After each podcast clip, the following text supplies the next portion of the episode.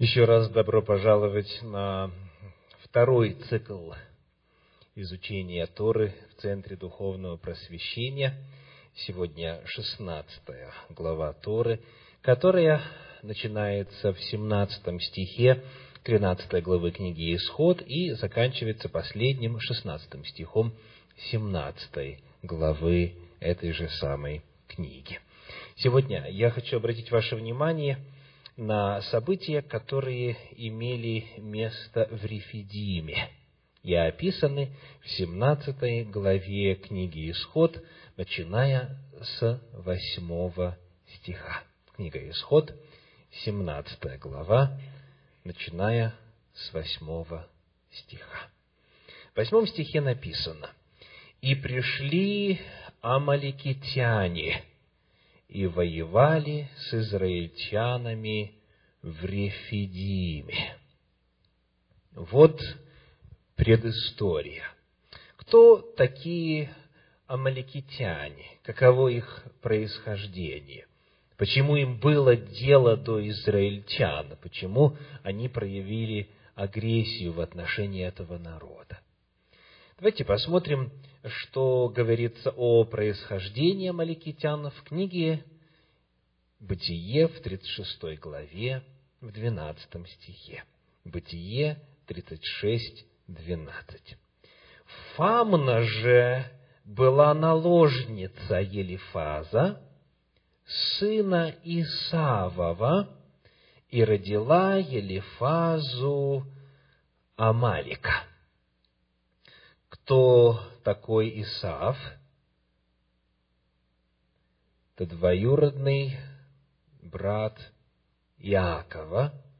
Его сына звали Елифаз, и у Елифаза от наложницы родился Амалик.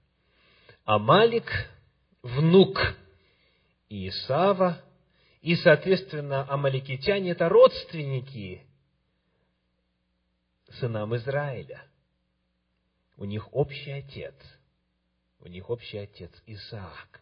И потому-то вот эта агрессия со стороны амаликитян, она выглядит крайне необычно. А, родственникам принято поддерживать хорошие отношения друг с другом – а вот здесь они нападают. Да еще не просто нападают, а вот как. Книга Второзакония, 25 глава, стихи 17 и 18. Второзаконие, 25 глава, стихи 17 и 18. «Помни, как поступил с тобою Амалик на пути, когда вышли из Египта, как он встретил тебя на пути, и побил сзади тебя всех ослабевших, когда ты устал и утомился, и не побоялся он Бога. Одно дело – это сражение, когда воины с одной стороны и столь же подготовленные и вооруженные люди с другой стороны. А Малик же действует трусливо. Он, сказано, побил сзади тебя всех ослабевших, когда ты устал и утомился. А почему была усталость и почему народ утомился в тот момент? В начале 17 главы сказано в первом стихе, «И двинулось все общество сынов Израилевых из пустыни Син в путь свой по повелению Господню, и расположились станом в Рефидиме, и не было воды пить народу. Отсутствие воды в том климате – это нелегкое испытание. И, конечно же, теряют силы. И в первую очередь слабые. То есть пожилые, дети. И вот именно на таких напал Амалик, брат, родственник. И появляется вопрос о том, почему так произошло – чем было спровоцировано такое отношение, и что стало причиной такого несчастья для Израиля. Скажите, какая последняя фраза в 17 главе звучит прямо перед тем, как сказано, пришли амаликитяне и воевали с израильтянами. Посмотрите. Вопрос там звучит, да? Это седьмой стих. «Искушали Господа, сыны Израилевы, говоря, есть ли Господь среди нас или нет?»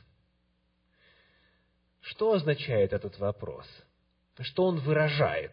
О чем он свидетельствует, этот вопрос? Недоверие Богу, так? Сомнение, может быть, что-то еще?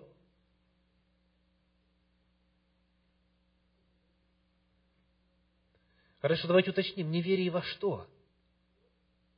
Да, представляете, то есть они, в принципе, они не, не становятся безбожниками, они не говорят Бога нет, они говорят что? Есть ли Господь среди нас?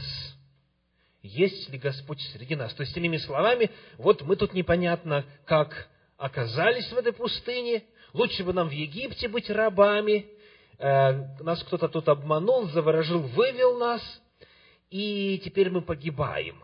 Есть ли Господь среди нас? То есть вот это движение, которое Бог инициировал, которое Бог подтвердил своими чудесами, многими казнями в Египте, которые Бог дальше хранил и ради которого э, разделил воды Красного моря, вот внутри этого движения есть ли Бог или нет? Это страшный вопрос. И вот именно этот вопрос задавали сыны Израилевы. Они подвергали сомнению тот факт, что Бог с ними, и Он есть инициатор, и Он их предводитель, и Он руководитель, Он их ведет. Потому что вы э, помните, почему они оказались в Рефидиме, где не было воды? Я только что читал. По повелению Господню. Первый стих еще раз прочитаем. 17 главы. «И двинулось все общество сынов Израилевых из пустыни Син в путь свой по повелению Господню». Ну, напомните, пожалуйста, как это повеление Господне выражалось материально? Облако. Облако поднималось, и начинала двигаться. И это было сигналом, что пора идти. То есть Бог их привел в это место, а воды нет. И вопрос, есть ли Господь среди нас? То есть это не просто усталость, это не просто расстроенные нервы, это не просто сомнение в том, что Бог правильно поступил, а это вопрос, есть ли Бог среди нас. И как только этот вопрос записан в Торе, следующее же предложение, восьмой стих, пришли амаликитяне и воевали с израильтянами. То есть исследователи давным-давно заметили взаимосвязь между этими двумя стихами. То, что описано в восьмом стихе, произошло из-за того, что было сказано в седьмом стихе. Потому как, например, очень красноречиво описывает классический иудейский комментарий, появление Малика было наказанием за то, что евреи попытались испытывать Всевышнего. Это нападение стало уроком для всех поколений. Как только задается вопрос, есть ли Всевышний среди нас, появляется враг, подобный Амалику. Народ, оставшийся без защиты Всевышнего, понимает – что до этого момента Творец всегда был с ним, помогая, оберегая и защищая его. Если кто-то задает вопрос, есть ли Бог среди нас или нет, Бог отходит, и они сами на этот вопрос очень быстро отвечают, видя разницу. Вот каково нам, когда Бог с нами, а вот теперь Его нет с нами, и это мы сразу чувствуем. Потому вопрос этот задавать – это весьма великий грех.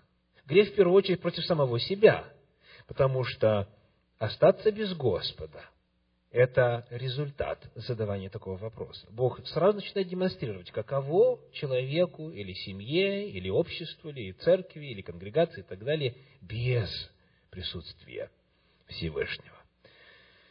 Задаете ли вы когда-нибудь такой вопрос? Задавали ли вы когда-нибудь такой вопрос? Это предыстория. Давайте теперь посмотрим, что происходит дальше. Ключевой момент в описании этого рассказа отводится некоторым частям тела Моисея, а именно рукам Моисея. Вот как это описано. Стихи с 10 по 13, 17 главы книги Исход. А Моисей и Аарон и Ор взошли на вершину холма. И когда Моисей поднимал руки свои, одолевал Израиль, а когда опускал руки свои, одолевал Амалик. Но руки Моисеевы отяжелели, и тогда взяли камень и подложили под него, и он сел на нем. Аарон же и Ор поддерживали руки его один с одной, а другой с другой стороны. И были руки его подняты до захождения солнца. И не заложил Иисус Амалика и народ его острием меча. Итак, руки Моисея. Руки Моисея. Ключевой термин и центр, основа этого повествования. Во-первых, очень интересно отметить, что само название этого места, Рефидим, имеет э, значение соотносимое с тем, что там произошло. Как пишет исследователь Щедровицкий, название Рефидим происходит от двух слов. Рафа – быть слабым, изнемогать, клониться и ядаем – руки. Это место, где ослабевали руки. Еще раз, Рефидим, от двух слов Рафа и Ядаем место, где ослабевали руки. Что это такое? Поднял руки, Израиль побеждает, опустил руки, Амалик побеждает. Магия какая-то, правда? В чем смысл этих действий и какая взаимосвязь между поднятием рук и способностью одерживать победу.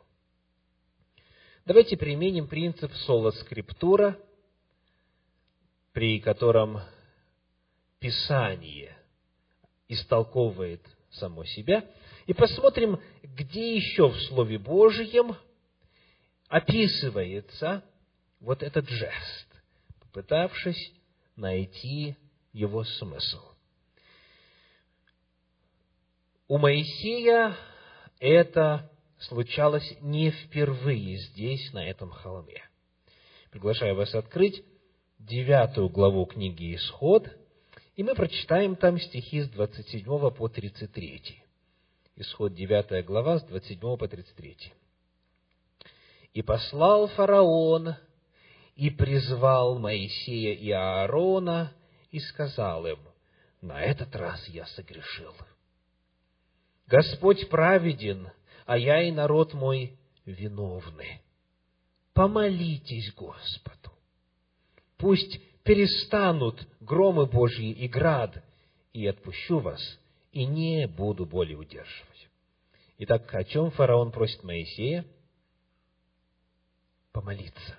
Помолиться Господу. Теперь послушайте внимательно, что Моисей отвечает. 29 стих 9 главы книги Сход. Моисей сказал ему, как скоро я выйду из города, простру руки мои Господу. Громы перестанут, и града более не будет, дабы ты узнал, что Господня земля.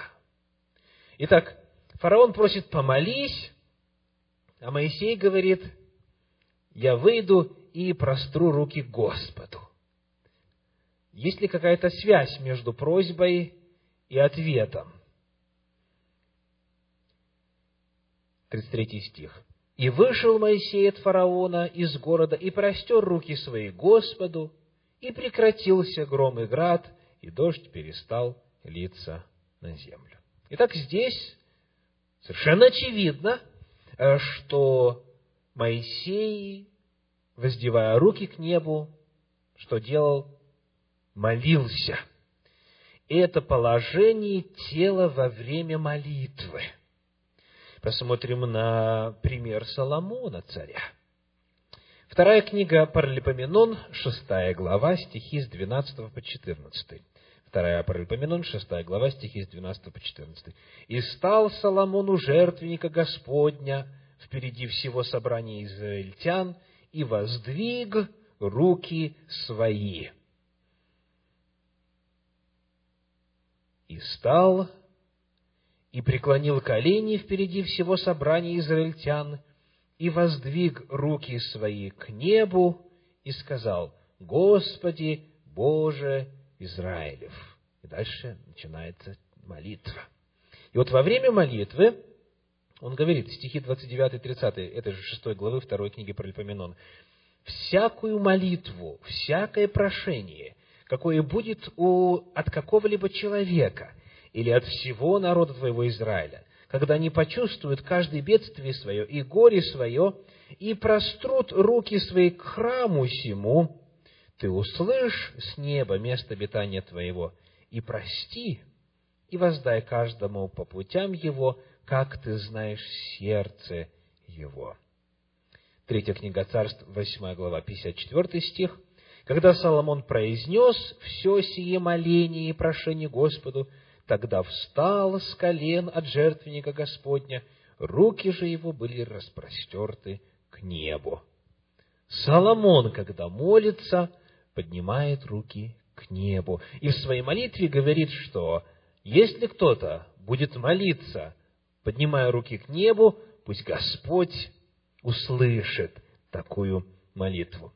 Ну и третий пример – это пример Ездры – в своей книге, в 9 главе, стихи 5 и 6, он пишет, Ездра 9 глава, стихи 5 и 6. «А во время вечерней жертвы я встал с места сетования моего, и в разодранной нижней и верхней одежде пал на колени мои, и простер руки мои к Господу, Богу моему, и сказал, «Боже мой, стыжусь и боюсь поднять лицо мое к Тебе, Боже мой, потому что беззакония наши стали выше головы, и вина наша возросла до небес. И Ездра тоже молится, встав на колени и подняв руки к небу. Итак, перед нами три примера. Моисей, Соломон и Ездра, которые обращаются к Всевышнему, подняв к нему руки. Помимо примеров, вот подобного рода, в Священном Писании есть также и призывы именно вот к такой форме молитвы, именно к такому положению тела. Псалом 134, второй стих. Псалом 134, 2. 134 – это в английской нумерации. Сказано воздвигните руки ваши к святилищу и благословите Господа. Воздвигните, то есть поднимите и благословите Господа. Это призыв. В книге «Плач Еремии», 2 э, глава, 19 стих,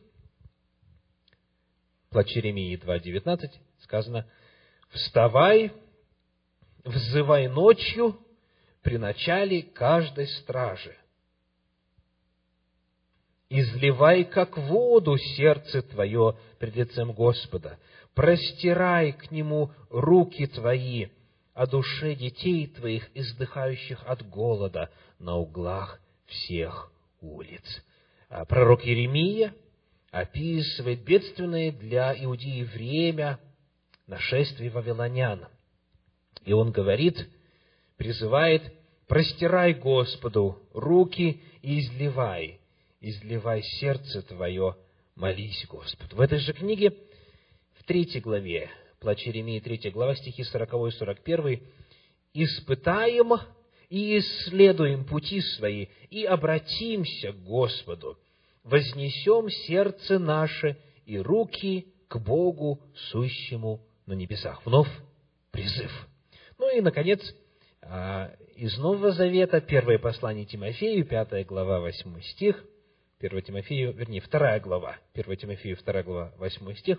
«Итак, желаю, — пишет апостол, — чтобы на всяком месте произносили молитвы мужи, воздевая чистые руки без гнева и сомнения». У нас есть как примеры, так и призывы Священного Писания и Ветхого, и Нового Завета к тому, чтобы молиться, воздевая руки к небу. Итак, почему так важно было, чтобы руки Моисея устремлялись ввысь, к Всевышнему? И что значило это его действие? Как пишет комментарий, как, как пишет комментатор Торы Раши, «И был Моше, руки его с верою воздеты к небу в молитве, верной и истинной». Елена Уайт в книге «Патриархии и пророки» пишет об этом так. «Воздев руки к небу, держа в правой руке жезл Божий, Моисей молился, чтобы Господь даровал успех израильтянам. Во время битвы было замечено, что в то время, когда руки Моисея были подняты кверху, побеждали израильтяне, но как только он опускал руки, превозмогали амаликитяне.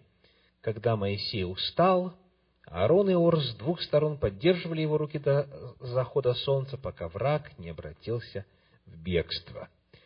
В принципе, поднятие рук, согласно общему мнению древних еврейских комментаторов, отцов церкви, реформаторов, многих современных комментаторов, считается знаком и выражением особого отношения человека к Господу именно во время молитвы. На протяжении всех библейских времен, в том числе и в Новом Завете, поднятие рук кверху в молитве было знаком и практикой благочестивых, обращающихся к Господу его последователей. Итак, появляется вопрос. Насколько это важно? Насколько это важно? Что бы вы сказали, исходя из этого повествования? Как только прекращалась молитва с вознесением рук, прекращалась Божья поддержка. Видите ли вы это? Ясно ли это изложено в Слове Божьем? Очень ясно. Когда опускал руки, тогда не было силы. Когда поднимал, была сила. Итак, этот вопрос важен. И вот смотрите, что дальше говорится. Стихи 15 и 16, 17 главы книги Исход. «И устроил Моисей жертвенник, и нарек ему имя Иегова Ниси. Ибо, сказал он, рука на престоле Господа, брань у Господа против Амалика из рода в род». Хочу обратить ваше внимание на фразу «рука на престоле Господа, чья рука. Есть разные мнения и у иудейских комментаторов, и у христианских комментаторов на вот эту фразу. Мое скромное мнение заключается в том, что рука здесь имелась в виду рука Моисея. То есть, когда он воздевал руки свои Господу, он как бы ухватывался за его престол. И это именно давало победу, давало силу. Точно так же, как описано в третьей книге царств, в первой главе, в стихах с 50 по 53. Третья книга царств, первая глава, стихи с 50 по 53. «Адония же боясь Соломона, встал и пошел и ухватился за роги жертвенника. То есть оказался на территории святилища. И донесли Соломону, говоря, вот Адония боится царя Соломона, и вот он держится за роги жертвенника, говоря, пусть поклянется мне теперь же царь Соломон, что он не умертвит раба своего мечом. И сказал Соломон, если он будет человеком честным, то ни, ни один волос его не упадет на землю. Если же найдется в нем лукавство, то умрет. И послал царь Соломон, и перевели его от жертвенника. И он пришел и поклонился царю Соломону, и сказал ему Соломон, иди в дом свой. Что был, означал этот жест, ухватиться за святой предмет во святилище? Это поиск защиты поиск защиты. И потому, когда народ израильский нуждается в особой защите от Всевышнего, не имея, в общем-то, абсолютно никакого военного опыта, они только что вышли из Египта, где были рабами, где их явно не обучали военному ремеслу, он простирает руки, и его руки касаются престола Божия. И Господь посылает защиту. Очень интересную статью в отношении а, размещения и использования рук во время поклонения Богу написал э, директор Института исследования Библии Анхел Родригес. Он, в частности, пишет, описывая то, как вот в современном христианстве принято располагать руки во время молитвы. Он говорит, Occasionally, we may put our palms together. Временами мы складываем ладони вместе, да? Дальше. And interlock our fingers. То есть, вот так вот, да? Вот таким образом руки находятся. И дальше он говорит, a practice common among ancient Romans and Sumerians. То есть так древние римляне и древние шумеры молились. Вот так. То есть язычники так молились раньше. At other times, the palms are brought together with the fingers pointing upward. Иногда складывают ладошки так, что пальцы смотрят вверх. Да? Так молятся христиане. И дальше он пишет, common in Buddhist and Hindu religiosity. Значит, распространено в буддизме и индуизме. Ну, они там при этом еще и некоторые звуки и так далее издают. И христиане это делают и считают это правильным. И как-то на минувшей неделе, в среду, когда мы встречались э, с молодежью, Максим Сафонов нам рассказал, э, как однажды он пострадал бедный. Вот из-за чего? Он во время молитвы в новой церкви, куда его назначили, взял и руки за спиной сложил. Да? Вот. И тут же на него ополчи, ополчились. Почему? Потому что якобы нужно перед собой складывать руки, да? То есть, чтобы быть похожими на древних шумерийцев, на древних шумеров и римлян. А я помню, когда в разлагающийся и распадающийся Советский Союз стали приезжать американские евангелисты, вот, и они вообще руки никак не складывают. То есть, вот так вот молятся себе, просто руки висят а, по бокам, как вот э, Анхел Родригес тоже пишет в своей статье. Он говорит, вот так мы просто их...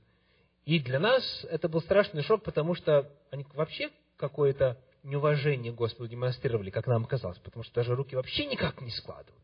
Не вот так, не вот так, не вот так. Вот. А некоторые из них допускали такую вольность, что молились с рукой в кармане. это было кощунство в высшей степени, в мировоззрении очень многих. Смотрите, что получается.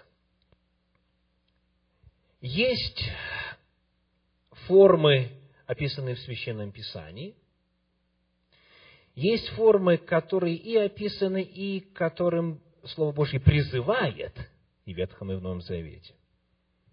И параллельно с ними существуют языческие формы да, разных народов. И вся трагедия в том, что очень многие, не утруждаясь исследованием того, откуда это пришло, не только практикуют сами, но, что самое страшное, критикуют других за то, что те не складывают руки во время молитвы по-язычески. А вот тех, кто размещает руки, как Господь призывает в Слове Своем, тех называют подозрительными, обидными словами. Представляете? Это трагедия. А как молитесь вы?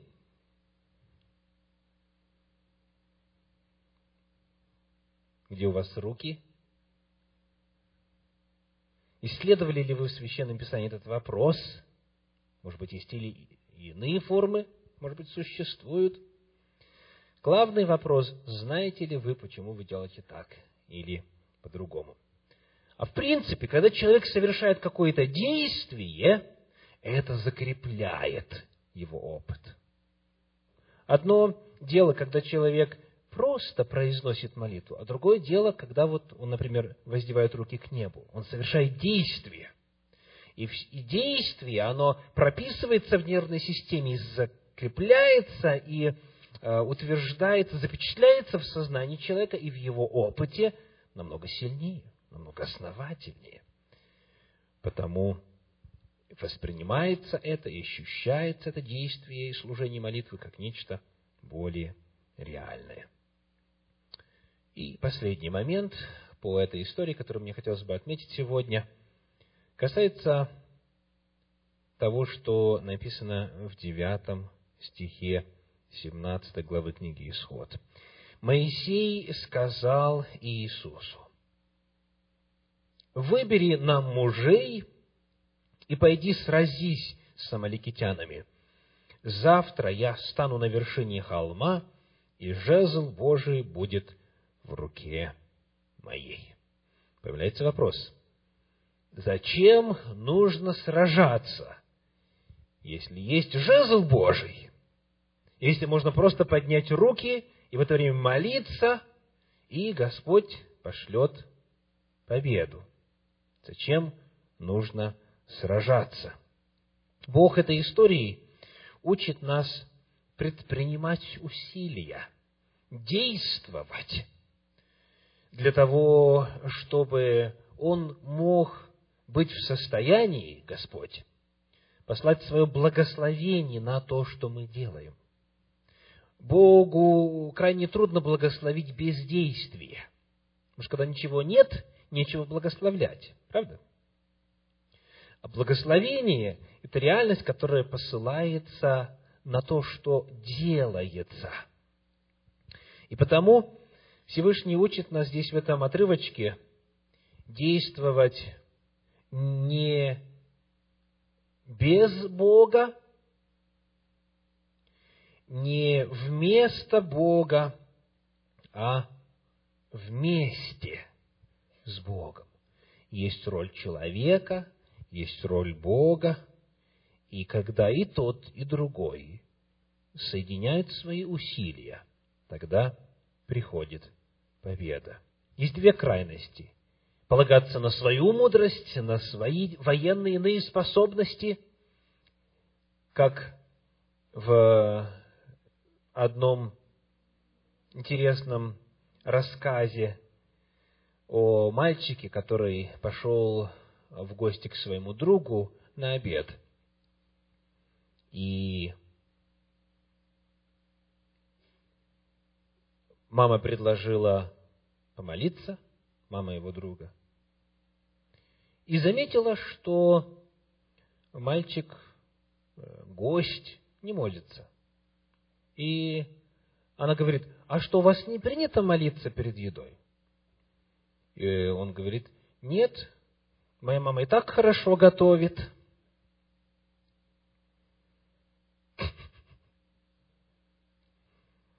То есть молитва здесь воспринимается как что? Зачем молиться, если человек сам может? Это вот одна крайность. Я сам могу. Я оставлю Бога в покое. Не надо. Вторая крайность какая? Сложил руки, сложил ноги и надеюсь, что Бог все сделает вместо тебя. Священное Писание говорит, нет, ты делай, ты трудись, ты собирайся, организовывай, оттачивай, улучшай. И молись, и Господь пошлет благословение на дело рук твоих, и будет обретена победа. Не вместо Бога, а вместе с Богом. А как у вас? Вы ждете от Бога действуете сами, или же в вашем опыте сочетается библейский подход.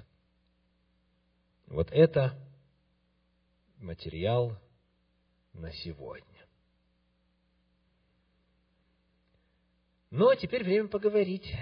Я напомню, что мы рассматривали сегодня три вопроса. Первый. Задаете ли вы, задавали ли вы когда-нибудь вопрос, есть ли Господь среди нас? Так? Вопрос номер два. Как вы молитесь? И вопрос номер три. Делать или молиться?